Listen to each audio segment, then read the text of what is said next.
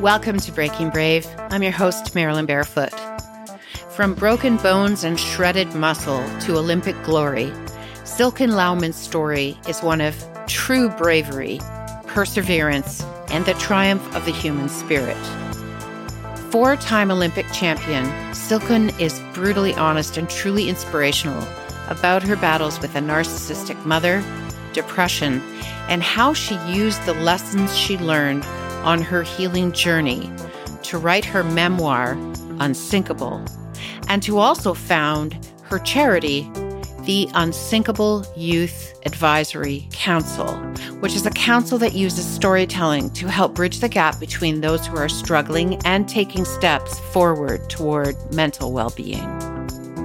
We have intentionally timed the release of this episode with Unsinkable Youth's youth led grief event, which takes place online Sunday, January the 29th at 7 p.m. Please welcome the greatest female rower ever produced by Canada and an incredibly brave human being, Silken Laumann.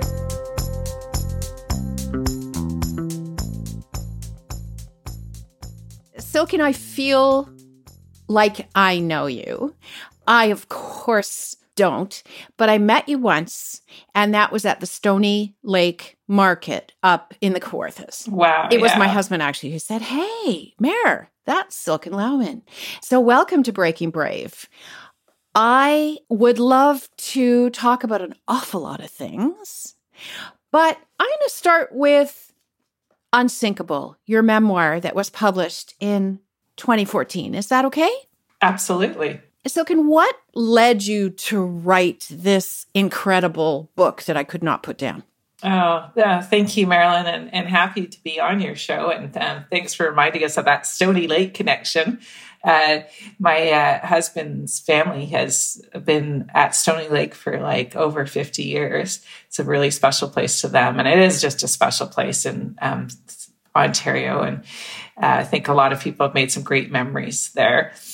In terms of what led me to writing my book, you know, I, I spent a lot of time as a public person uh, in Canada and telling my story, um, certainly the story of overcoming my accident, uh, the kind of tenacity and determination that was required to do that and where it came from. But as I really began to understand the deeper aspects of my own story and, and how my childhood experiences really affected who I was as a person, good, the good and the bad and the ugly, um, I, I almost started to feel inauthentic sharing that more superficial story as I as I started to explore those deeper levels, and it it almost felt like I couldn't do anything else in my life until this story came out.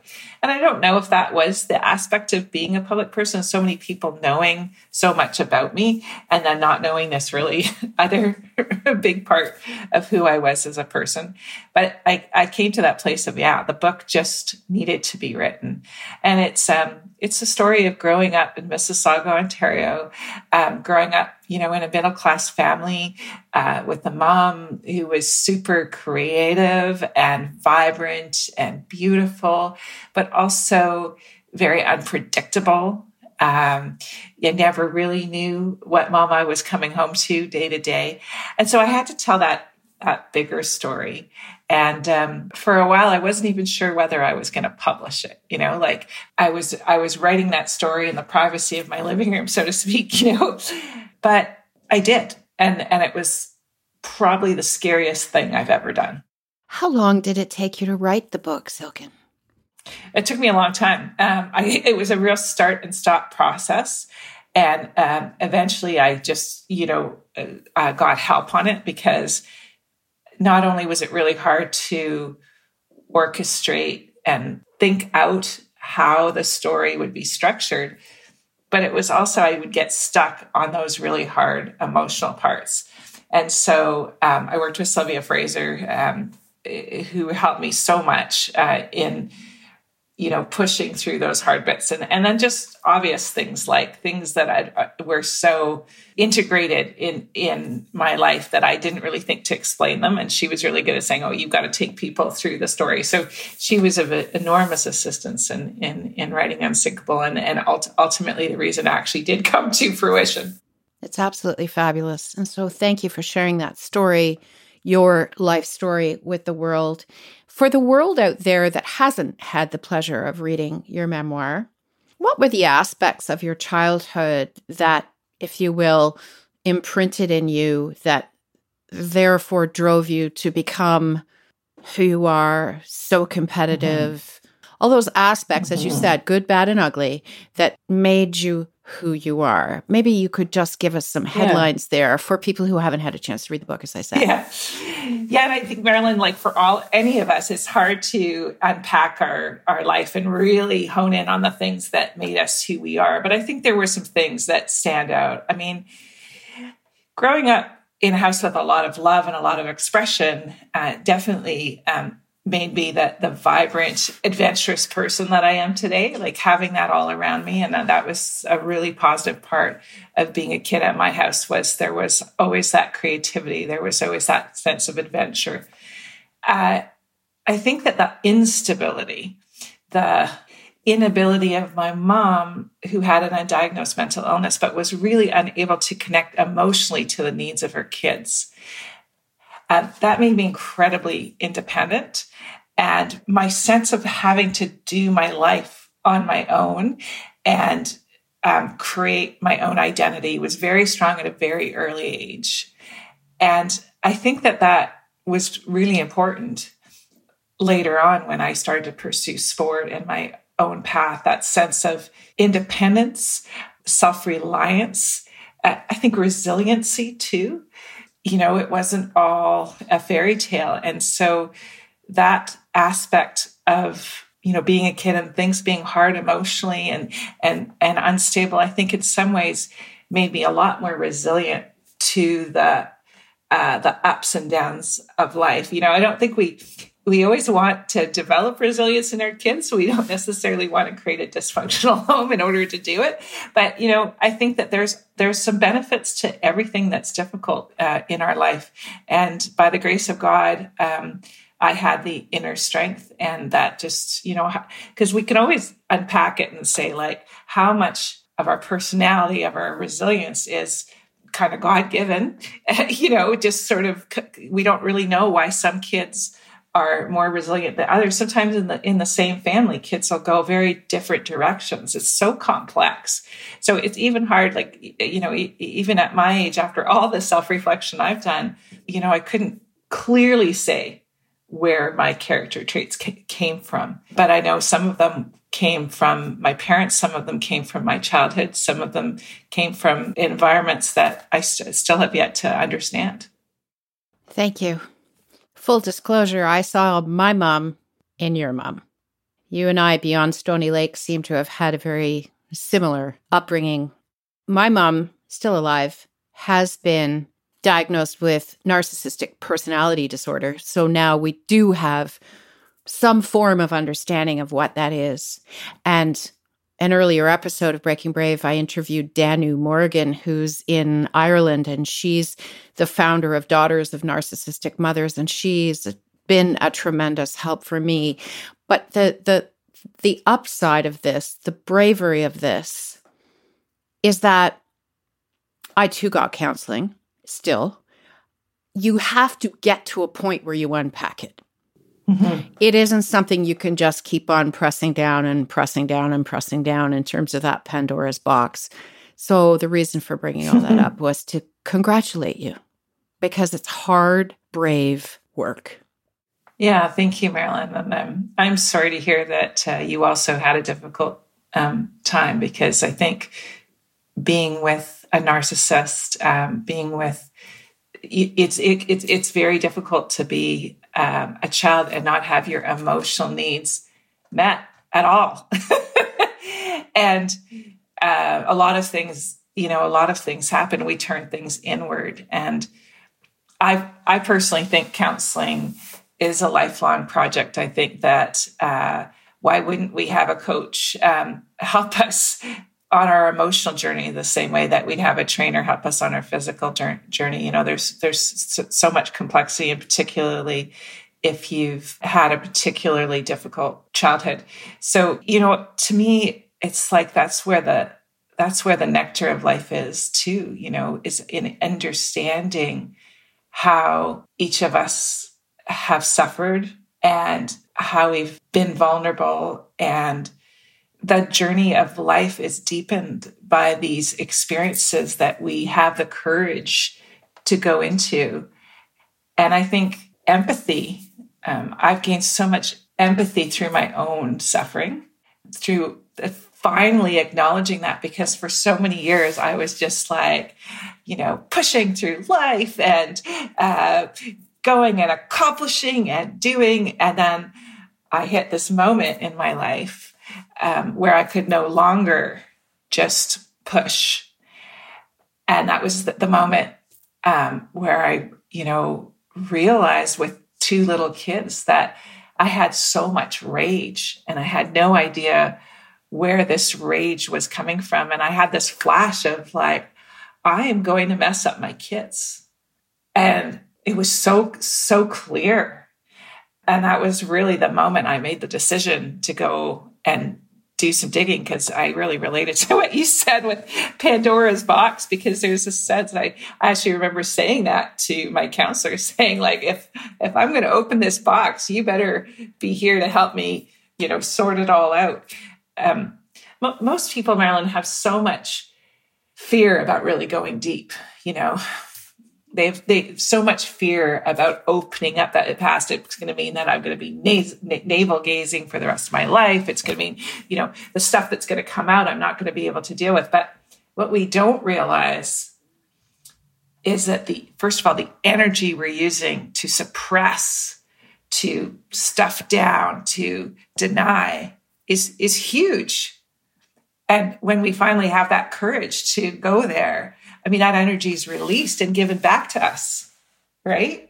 What what an amazing gift! And I remember saying that I might have even said in the book, like this sense of when I started to really do that work, that sense of energy and and uh, aliveness that came back to me that I didn't even know had been slowly disappearing 100%. The energy as well as the coping behaviors that go with it. In my case, it was booze.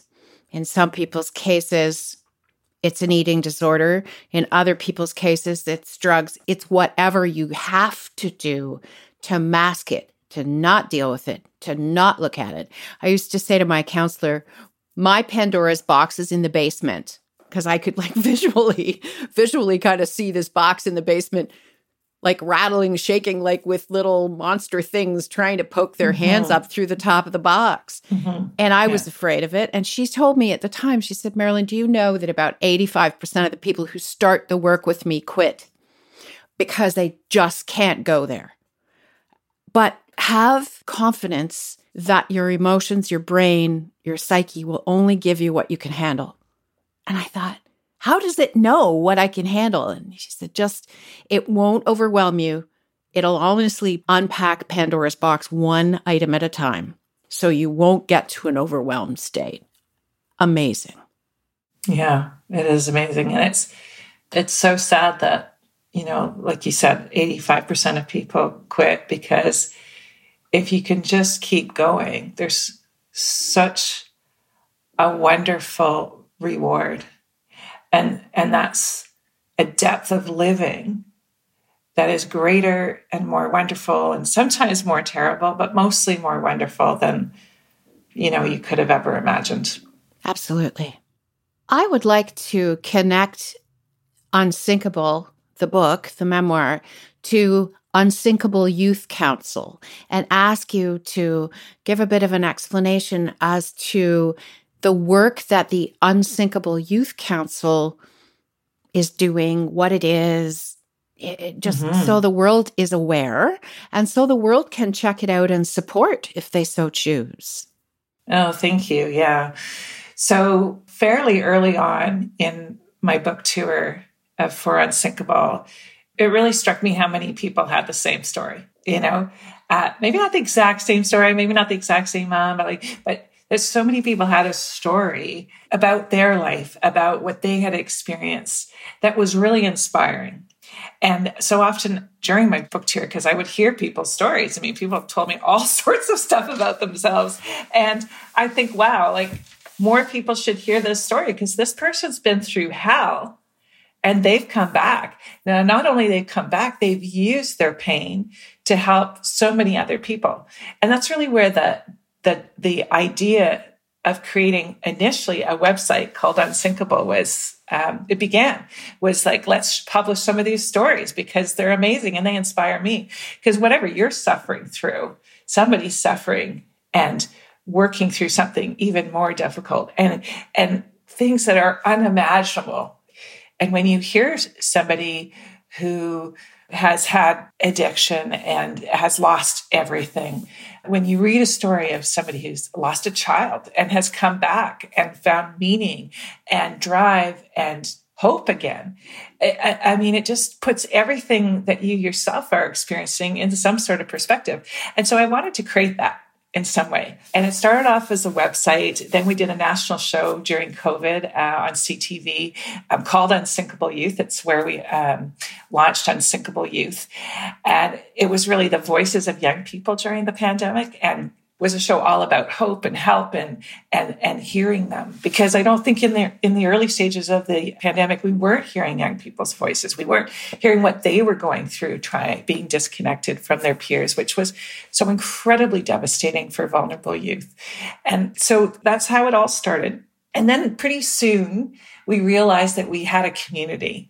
We had a community because um, we were we were first of all we were creating safe, curated content uh, on on our social channels around mental health, and that uh, if if kids were going to be on line anyhow, why not create something that was uplifting, that could give hope, that would direct young people to resources. Five out of five Canadian kids are online, right? So, like, let's meet them where they are, uh, because I think uh, there's a ton of good information there out there about mental health. There's there's probably a lot of really great stories out there about mental health, but they're often um, they're often not reaching the kids who need to hear and read these stories and interact uh, with these stories. So uh, that, that's really how the youth council came about was that like let's connect young people who are leaders in their own way in the mental health space who may be struggling still and want to share with one another and connect with one another.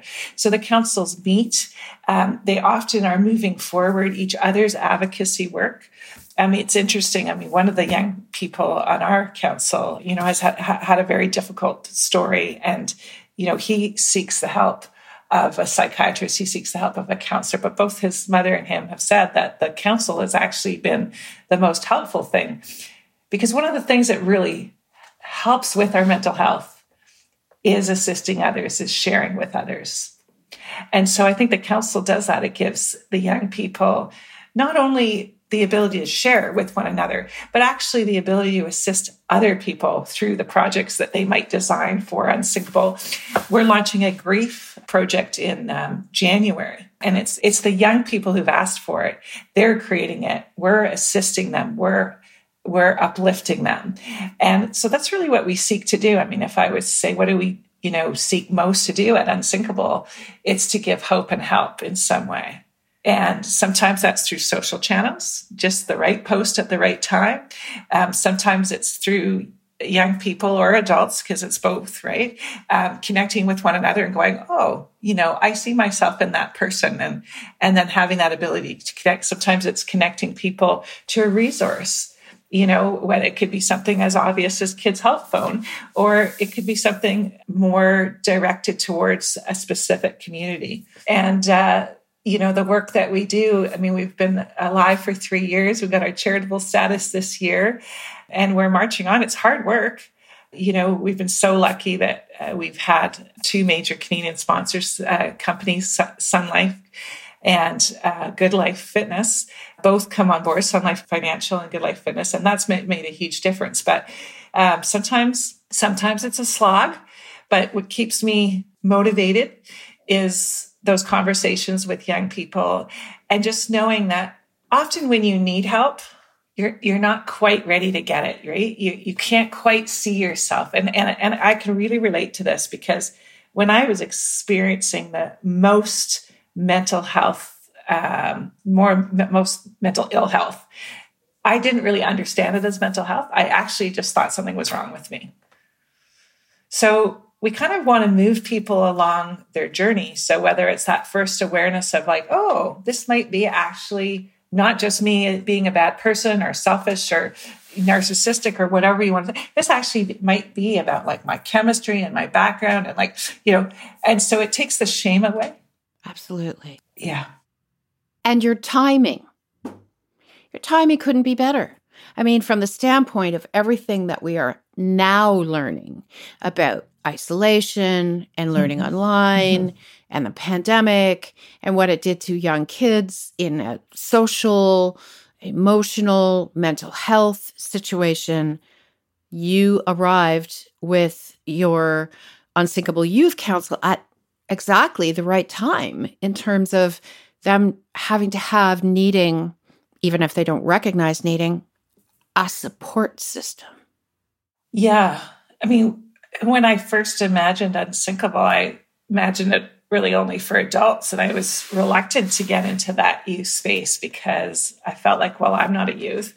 But I mean, I am surrounded by young people and I have four kids and, you know, they're all in their uh, early 20s. So, you, you know, it's, and I kind of consider youth, uh, especially during the pandemic. I mean, youth can be well into their 20s and still fall under that unsinkable youth umbrella because the pandemic has slowed down people's young people's development in some ways because they haven't had those uh, opportunities to be socializing and to be having their first job and all the things that help us kind of grow up as as as people. And, and people grow up at different rates depending on on their background. So it was really important for us not to put like a fixed age um, on what youth actually meant. But I was reluctant, but the need, Marilyn, is so huge.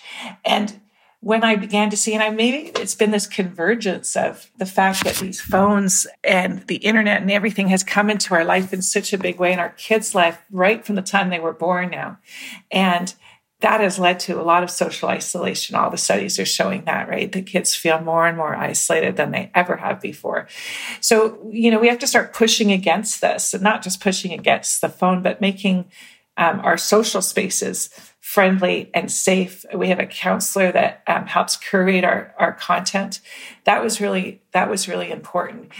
So I just felt like, in a way, it's like something I didn't really want to do, but there's so much need and I see the gaps like you just have to have a young person in your life who's struggling to realize, oh, it's actually not that easy.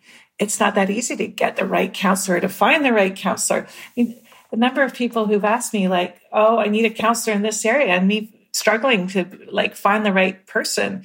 Um, I know that uh, the Kids Help Phone has set up you know basically a referral uh, you know network where you can find good counselors in um, different areas. But you know that was a real struggle. And then like i said so many people are not quite ready to go to counseling or or they go to counseling once a week but it's not enough. They want to connect with other people with lived experience. So in in my own journey i found it incredibly important to go to counseling it's really really been foundational for me um, I've obviously, I, I often um, really wanted to negate the idea or turn away from the idea of medication. But for me, medication has been really important. So, you know, a learning there for me, but also listening to people's stories.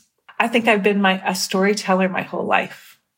And I learn through listening to stories. And when I think about like the most fundamental shifts in my life and the decisions I've made, it's always started with hearing somebody's story. You know, becoming an Olympic athlete came from watching somebody's story. Nadia Comaneci in 1976 in the Olympics and being like inspired, right? By this person that I saw on television. And for whatever crazy reason, because it was kind of wild, I was already 5'11. I wasn't going to be a gymnast. so the power of story has also been it's it's in the DNA of our organization. I think it's something that we do really well. And so it just made sense that story could be a way of moving people along their journey. That gives me a bridge to a lot of different places, but it gives me a bridge to you were 17 and you were an awesome runner. But your sister Danielle, was your sister Danielle first to step into rowing and then you followed her or did you guys kind of step in hand in hand and and actually discovered this sport together? No, she was she was my older sister. She was my uh my inspiration. Um she went into rowing, I think, thinking it was canoeing in Algonquin Park, honestly. there was, you know, that was a, way back when actually women were just entering, 76 was the first Olympics that um, women were part of, and my sister started in 79. So it was pretty new sport uh, amongst women. And I think they took one look at my sister, who was tall and long limbed, and they were like, "You will be a rower." Um, so she uh, she loved it um, got quite good at it really quickly. And her and her coach, uh, Fred Loek um, from Mississauga, Fred was a photographer with the Mississauga News. And every time he saw me running at one of the, you know, because he'd take photographs for the local paper, he'd say to me, "You got to, you got to try a real sport," which would just make me more angry. And I was so determined not to row. But life had a different plan for me. And one summer when I was injured, the summer of 1982, I decided to row, you know, with the encouragement of Fred and and Danielle. And the, really, I never looked back. And Fred uh, was just the greatest coach and leader at that time that I possibly could have had. And actually, we had multiple Olympic medalists and world champions that came out of this tiny little club in Mississauga, thanks to you know his love of the sport and love for young people. And Silken, did you just know when you stepped in the boat and had your first experience that this is exactly where you belong? It was like love at first stroke. yeah, yeah, yeah, it really was. I mean, I spent a lot of time in the river because of my enthusiasm. Um, I would pull too hard and, you know, you know, as I, I was all passion and muscle and, you know, wanting to, you know, do it right. And then I'd end up jumping the boat and having to crawl back into it. Uh, but I, I, I did love it right from the very beginning. And I was obsessed with it. Like I would dream about it. Uh, I, I, I would practice my rowing stroke in my dreams and hit the wall, you know, beside my bed as I was rowing in my sleep you and your sister Danielle rowed together for a little while, but then she stepped away from the sport slash retired, and obviously you went on. We rowed together in '84. She was uh, almost four years my senior, and I think, and we we won a bronze medal together at the '84 Olympics in um, in Los Angeles, and it's like a wonderful experience to have. Uh, I mean, we fought like cats and dogs, but we also had this incredible um, experience together, and I think that was something that we can always look upon as really special. I think for my sister, she she's an incredible technician, um, very talented athlete, uh, but she really wanted to move on with her life. She wanted to go to law school. She wanted to, you know, she, it was something that she loved doing for a time, and uh, I think my obsession with it ran so much more deep. and uh, I figured if I kept rowing, eventually I would start winning. Um, so I just, you know, kept kept at it. And she went on and became a lawyer, and you know, had a very different life. And you know, rowing was a small chapter of a very full life, and for me, it was a bigger chapter. And I. I rowed for 13 years internationally, which is a, a long time. And as you say, it wasn't her thing for a long, long period of time. But as you say, what a great bonding moment to be winning together for, in the time that you were able to row together. Mike Spracklen. As Mike Sp- Spracklen was your coach when you put your hand up and said, I'd like to train with the men. Am I correct with that fact, Silken? But you absolutely. He um, he was the men's coach, and he had come over from coaching in Britain, where he actually coached um, Sir Stephen Redgrave, who um, is the the uh, five time gold medalist in five consecutive Olympic Games. and was knighted um, in England by the Queen. Um, so, you know, he had a great track record when he came to Canada, and I didn't particularly get on with um, the women's coach, and so I just made that decision that he was the guy that was going to help me win, and it turned out he he was, and I was so grateful that he took me on, and we had these amazing years together, uh, both in '92 and '96, where you know he gave me that gift, which was the ability to discover my talents fully. Wow. And, you know, I can look at my rowing career and really say a no that I couldn't have done anything else. Like I, it was, it's my own journey. It's not that it was, it was, it, it was perfect or I didn't have crises in, in that time, but he had so much um, talent in bringing out our abilities and and our focus and giving us that right training program. And I'm so so grateful to him and that that uh, we were able to work together for those years. It sounds in your in your book, Silken, like he saw you. It was like mm-hmm. he could see inside you. He could see your talent. He could see what drove you. And I think by the sound of things, the ability perhaps to break it down into things that were kind of manageable pieces that then you fused together to really discover what you what you were capable of. Yeah, actually, that's a great way of describing it. In a way, he demystified it. You know, this idea of like winning and becoming a world champion was like almost mythical. Like it somehow it would just happen, and if you worked hard enough or tried hard enough, and like he really broke it down. We we need to do this on the training program. We need to do this technically. We need to do this with the um, with your race experience, and so yeah, it took it out of the mythical and made it very practical, a pragmatic approach to winning.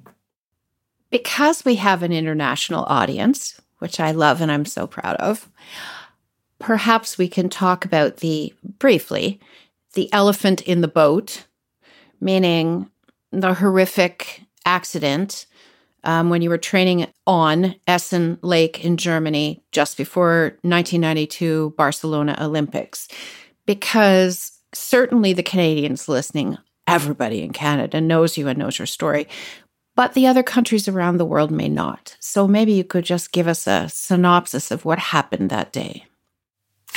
For sure. In 1992, I was going into the Olympic Games, which was in Barcelona.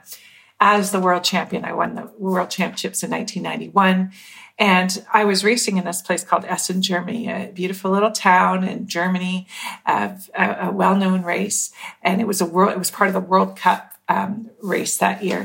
And it was going to be the last time that I competed before that kind of upcoming Olympic Games. And anyhow, I got, got up into the warm up area and there was no, there were no proper buoys separating boats going one direction to boats going the other. Incredibly important because in rowing, we're going backwards and we're going backwards at high speeds and it was it was really chaotic. Um, I had never seen anything like that before at an international regatta, and um, so I kind of went past the starting line and um, tried to find a clear space to you know do some power strokes, which is essential before racing, and was collided um, with a men's pair actually from Germany, and their boat was going pretty fast and collided into the side of my boat, and my boat shattered um, the wood wooden splashboard and drove you know 200 pieces of wood into my into my right leg, and shredded muscle, tendon, ligament, shattered the ankle. I was taken to the trauma center in Germany, and I mean the doctor there and said that the Olympics were over, like it just wasn't going to be possible. Um, the damage was so extensive. And this was 10 weeks before the Olympic Games. I mean, up until that point, you can imagine how focused athletes get before the an Olympic Games. I mean, it's like your world you you develop tunnel vision you know your world starts off so big and then gets smaller and smaller as you get closer to the games so by that point 10 weeks before the games i mean it was the first thing i thought about in the morning was you know the olympics and you know the, the clock and so the idea that i would accept the doctor's words you're not going to the olympics was actually unthinkable because i was on my path. Like I was the world champion. I had a great year training. I had a great coach. I had like a great team. I was going to the Olympics. And so like I literally couldn't let it go. Like I, I just, it was inconceivable to me to let it go. And I think the idea and the accident and, and the damage in my leg was so depressing that I needed something to do. I needed something that I could take action on. And so, like, I got a TheraBand, you know, one of those like stretchy plastic bands, and I tied it to the end of my bed, and I'm like pulling on this. And I, I, I told my boyfriend at the time, who became my husband, like, lean against me, and then I pushed him away, and like, then I like I was just trying anything to keep moving while spending 10 days in the hospital in Germany and then another 11 days in Victoria. Mike Spracklen was part of this journey in a big way, wasn't he? Was interesting because I think when I actually was in the hospital, it was overwhelming to him. Like it was, it was very emotional for him. Once I got out of the hospital and I said, you know what, I'm, I'm going to the Olympics. uh, I think he just moved into kind of action mode, you know, like, okay, this is what we're going to do. Uh, we're going to adapt your boat and we're going to get in the boat and you're going to, you know, and the fact that he just, the moment I showed up, he treated me like I was going to the Olympics. And he and I were really close. And I think he was traumatized by the accident and emotionally devastated. But he just got big time into tunnel vision mode. And I was big time into tunnel vision mode. And we just, I mean, it was magical, the stuff that started happening, you know? So when I went on the plane to go to Germany, I mean, to, um, to France, to the training camp before the 92 Olympics, I was still in a wheelchair. I was using a wheelchair through the airport, you know, you, only using crutches occasionally because I had had circulation damage. And every time I would spend any length of time standing up, my leg would go bright purple. So I still had to be seated most of the time. Luckily, rowing is a seated sport. so, so, I, and then I, I went to Europe with the men's team was was there, and I was boarding the plane with them, and I was using crutches as well, like to get you know to maneuver around a little bit. And I think it like must have been wild for the other guys to, that I was training with, like, okay, like she's on crutches and, you know, we ha- were having to drive her. Like it was only like a 200 meter walk, but I had to get driven to get into the boat. But then once I was on the water, it was like I was capable. And it, again, it's just these magical and unique situation where rowing is mostly your upper thighs and back and arms. And my, the damage was in my lower right leg. So thought the most painful thing was the break. But, you know, breaks heal in about six weeks. And then the muscle damage and everything was did, didn't affect in a profound way my stroke, but nothing took away from the fact that I was still spent three weeks in the hospital. So I'd lost a ton of fitness, but also my body was healing this huge wound on my lower right leg that maybe I wasn't using the muscles that much in the lower right leg, but it was still like a big open wound that had just had a newly um, put on skin graft on it. That sounds really gross. Not at all. How did it feel for you, Silken, when this horrific accident, journey, hospitalization, trying to push as hard as you physically and emotionally can, you're now in a scull You're in the act just to be back there at the training camp in France. It just what's going through your head at this point? I think I've always been good in high pressure situations. You know, I know how to just get down and do what needs to be done. I can get through. I mean, I have that confidence, right? That I can get through anything. And I don't want to get through every anything. I don't want the worst to happen in my life, but I know I, I can get through it. And, and that was hugely helpful during my recovery. But then I was in the boat and there would be this, there was like this disconnect, this kind of weird almost like magic because I'm looking at my leg and I've got band, this huge band-aid and this cast and you know, it's still, I mean, my wounds are still seeping literally. And, and, and then I'm out there rowing and rowing pretty well. And so on the one hand, I had to think of myself as capable of winning. Think of myself as, I mean, rowing requires aggression and strength and capability and mental tenacity, right? All of these things. And on the other hand, I had this huge, devastating injury and I was trying to be kind to my wound and kind to myself and gentle. And, and so I, I got into this very like locked in mindset of like, I don't want to say ignoring the pain, but I think I was like, I think it was just like Olympics, 10 weeks, nine weeks, eight weeks, seven weeks, you know, just like, I just got to get to that finish line. And the day of the race, maybe just give us a couple of highlights there. As to be honest, I think uh, when I was reading about it and watching some video on it, I almost felt sorry for the women who placed in gold and silver because you just brought the house down. So maybe tell our audience what what it was yeah. like like how how did it yeah. go? How did it go for those that don't know? I, I, mean, being at the Olympics was so, uh, and we get this with uh, athletes where they become the star because of this their story, and every, every camera's following them. And I was definitely the star of that '92 Olympics, and you know, on, on uh, the starting gates of you know, which is a small dock. My dock was literally sinking because of all the journalists with their big cameras that were on it, and like they had to keep telling the journalists to move back because the poor you know, person that was holding my boat was getting soaking wet. Um,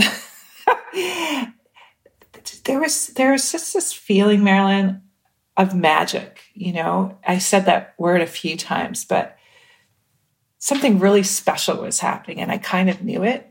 And I knew that was what was happening and going to the Olympics didn't make sense this injury was so devastating that, that, that there was so much going on in my body. But yet here I was at the Olympics, walking with a cane, competing with the best in the world. And all of it was happening simultaneously. So at this, you know, while my body was healing and all the tension was on me and I was just trying to, you know, conserve my energy. But on the other hand, I was out there competing with the best in the world, with all that aggressive, focused energy that is needed to um, to to win a medal. And so the magic wasn't lost on me. I mean, sometimes I would be just overwhelmed with the beauty of it. You know, that, that this was actually happening. And I remember the night before the final, just like lying underneath this tree. And all the journalists were finally gone. And the everybody had left the race site. And I was there and I just laid down on the earth and sobbed. And I partially, it was just nerves coming out as the regatta was starting. And partially was just like that, like the emotional the amount of containment I had to have in order to be poised in this high pressure, you know, every moment mattered kind of environment. And it was like releasing all of that when I got on the race course, I was an athlete. I was an Olympic athlete competing for a medal. And that mindset just sort of switched, in that person that I knew how to be because I trained being that person for so many years switched on the day of the final. I was I was in the zone. I was focused. I was in those starting gates and I was just like every other athlete. I didn't think about my leg for those first 30, 40 strokes, you know, just shot out, did what I'm trained to do. I wasn't leading at the the first quarter of the, the race, but I was in the pack. And and then it's a 2000 meter race, crossing a thousand meter mark. I remember feeling really exhausted. And this is kind of this was usually the strong point of my race is that middle part. I just get into this really killer rhythm and like just, you know, could, could go so hard, but I had rhythm and I could really tick that boat along. And and this time at the thousand meter mark, I was like, oh, I don't know if I could do this. And and just that feeling of like, and that, that, that self talk of like, just a little bit more, just a little bit more and almost deal making that happens when if you get in trouble in a race. And so I did, I started making deals with myself, like, and then 500 meters to go, which is about two minutes you could really start hearing the crowd. And and they were screaming. And there was a boat that uh, was on the water because there's the stands were just completely full that was also full of canadian fans and everybody was just screaming i could just hear the din of it i couldn't hear i mean in the recordings now i can hear people's voices yelling my name but i like i could just hear the din and somehow that really lifted me and I, and that last 40 strokes i just I still don't remember it. Yeah, I really don't. Re- I don't remember that last half of the race. And I crossed the finish line, and I did not know that I'd won a bronze medal for several seconds because you know I was so disorientated that, that, that without any oxygen going to my brain the last ten strokes. But when I saw the scoreboard and it, and it said you know bronze Canada Silken, I just felt so much pride and relief and it's a quiet feeling, you know, of like, ah, oh, I did that. I get chills just thinking or imagining that moment for you. And the sound of those people who believed in you, who wanted this to happen, it must have been mm-hmm. spectacular. I mean, as you said, literally just took you to another place to get you over the finish line. Yeah, I really think so. And I think you know, I believe in energy, and um, the entire country was awake, screaming at their television sets, and I, I, I think I felt that. I don't, I can't explain how I moved into a bronze medal position, and you know, was able to be Anne Marden, who came in fourth, who's a really good sprinter. That I was able to stay ahead of her, like all of those things. They were just, they were just a gift. So, can what does bravery mean to you? Just shoot from your gut, first thing that comes into your mind, because we're breaking brave. What does bravery mean to you?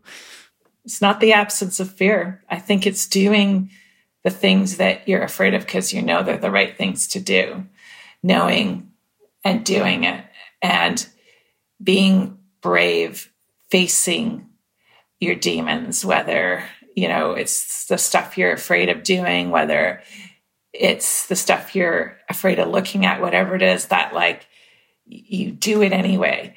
And so like sometimes we can we can be brave and not know that we're being brave because you know we're so motivated like i was at the olympics i was so motivated but being brave is often about following your gut it's about following your instincts even when others might be saying, no, don't go in that direction, or, you know, why are you doing that? That's that's brave. And I think living our living our life bravely, we get confused. We think, oh, there's brave people and there's not brave people. We all have the ability to be brave and courageous. And it's not the absence of fear. I have a lot of fear. I'm surprised I've done so many things in my life because I've had so much fear that has has been really difficult to work through and sometimes it's kind of paralyzed me for a while um, i'm not that person who's confident all the time. And you know I, am old. Now i'm getting older. So i got more confidence because i've had i've had more stuff that i've worked through. And i, I like you know you get more confidence as you get older hopefully. Uh, but boy in my 30s and 40s i still struggled so much despite a lot of evidence that I had success.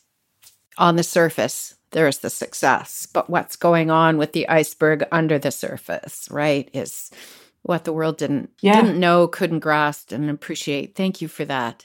Yeah, and I think it's just just an important point, Marilyn. It's like all the accolades in the world, all the medals, the fame, the money. I mean, don't we see this in Hollywood? You know, if you don't love what's going on underneath, if you don't find that peace within yourself, it doesn't matter. And so that's where our culture we need to make a shift in really understanding it's it's what's within. Everything else is just noise doesn't matter what you look like, what you have, you know, the pile of accomplishments that you've created, none of that's going to make you feel whole. It's it's by going inside. That, that's where the that's where the wholeness exists. Amazing and thank you. Yes. So, Silken, now, what does life look like now for you? What are you working on mm-hmm. other than your Unsinkable Youth Council project, which is phenomenal? And in a second, I'll ask you to do all the shout outs for how do we support you? How do we connect with you there? But you yourself, what are you doing now? Yeah, thank you. Well, I'm writing a book now. I'm writing another book. Uh, and yeah, it's it's on um, mind, body, soul. Uh, it's it's my experience in um, spirituality and wholeness, and my journey to becoming who I am today. Um, you know, in a way, becoming human, right? Because I think having been a public person and um, you be, you can become kind of two dimensional how people see you, right? They see you based on what you have done, you know, quite a long time ago, and like like my journey to really find out who I am and what matters to me, and has has involved yoga and meditation and journaling and spirituality and phys- of course physical you know activity and deepening of relationships and counseling and all of these things. And so i've decided to put it all together in a book and i've really been enjoying writing that. I, I was writing it through covid. Uh, so that's one of the projects that I, i've been really immersed in. And then unsinkable you know to uh, develop a not for profit, which is now a charity in this country, is not an easy thing, particularly in times where so many corporations are cutting back because of the pandemic. Um, and the way that we give um, has changed a lot in this country. Um, you know, corporations are looking more for kind of sponsorships and not as much charitable giving. So it's been a tough environment to start a not for profit in. Uh, however, uh, you know the work leads us and the the mission you know the work needs to get done. So we're we're finding ways and um, there's a lot of work required in expanding you know having another youth counselor because we have these wonderful youth councils going um, but we also have uh, very active social channels going. So all of that takes up a lot of time. And then i'm also at the stage in my life where i'm giving more time just to being, you know? Um, it's not all rush, rush 24 7.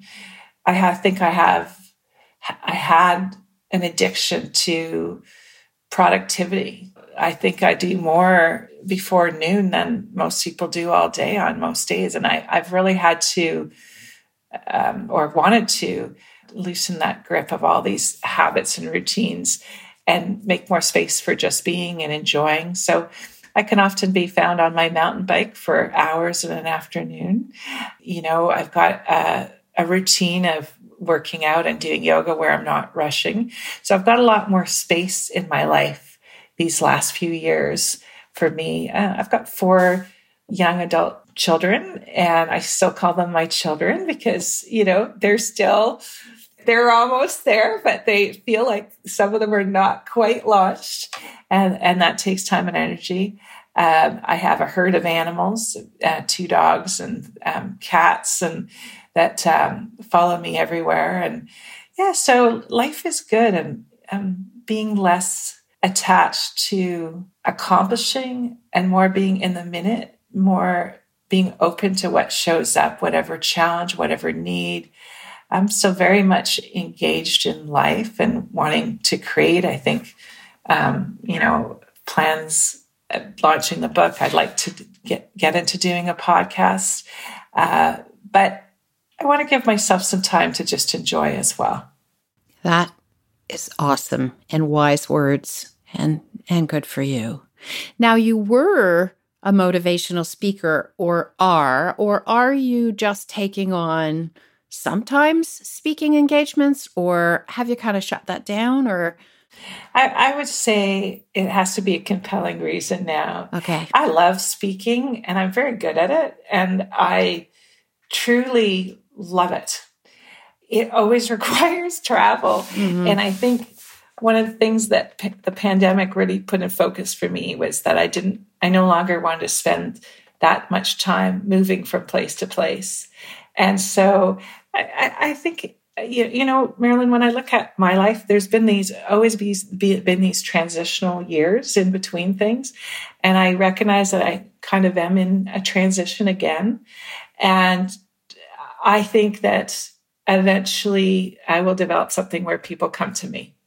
And whether that's like a wellness center, whether that's, you know, a, a weekend workshop or something.